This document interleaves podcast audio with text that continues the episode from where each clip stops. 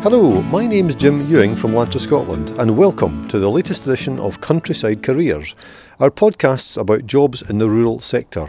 Today I'm finding out more about aquaculture, which is the name for farming of freshwater and marine plants and animals.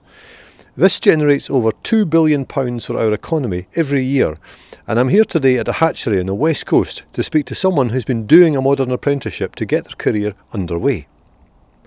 Hi, could you tell me a wee bit about yourself? My name's Lisa Askham, I'm 26 years old. I'm a freshwater operative at the Scottish Salmon Company's hatchery in Russellburn, Kishorn. Thanks Lisa. And what does aquaculture mean to you? Aquaculture is one of the most important industries in Scotland, and I feel very privileged to not only just have a job but a career in aquaculture right here on my doorstep in my local area.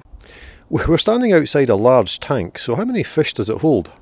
In this tank we've got about 60,000 first feeders. They're just approaching about the 3 gram mark now. And what are you actually doing right now, Lisa? This is a job that we do every day of the week, including the weekends.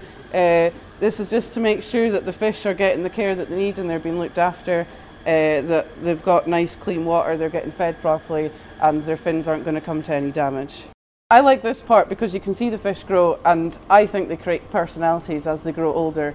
How did you get started in this job? You don't need any previous knowledge when you start off because all the training is given to you on a day-to-day basis from your colleagues and external training. So you learn about the technology as you go along. You don't necessarily need to know about it before you start.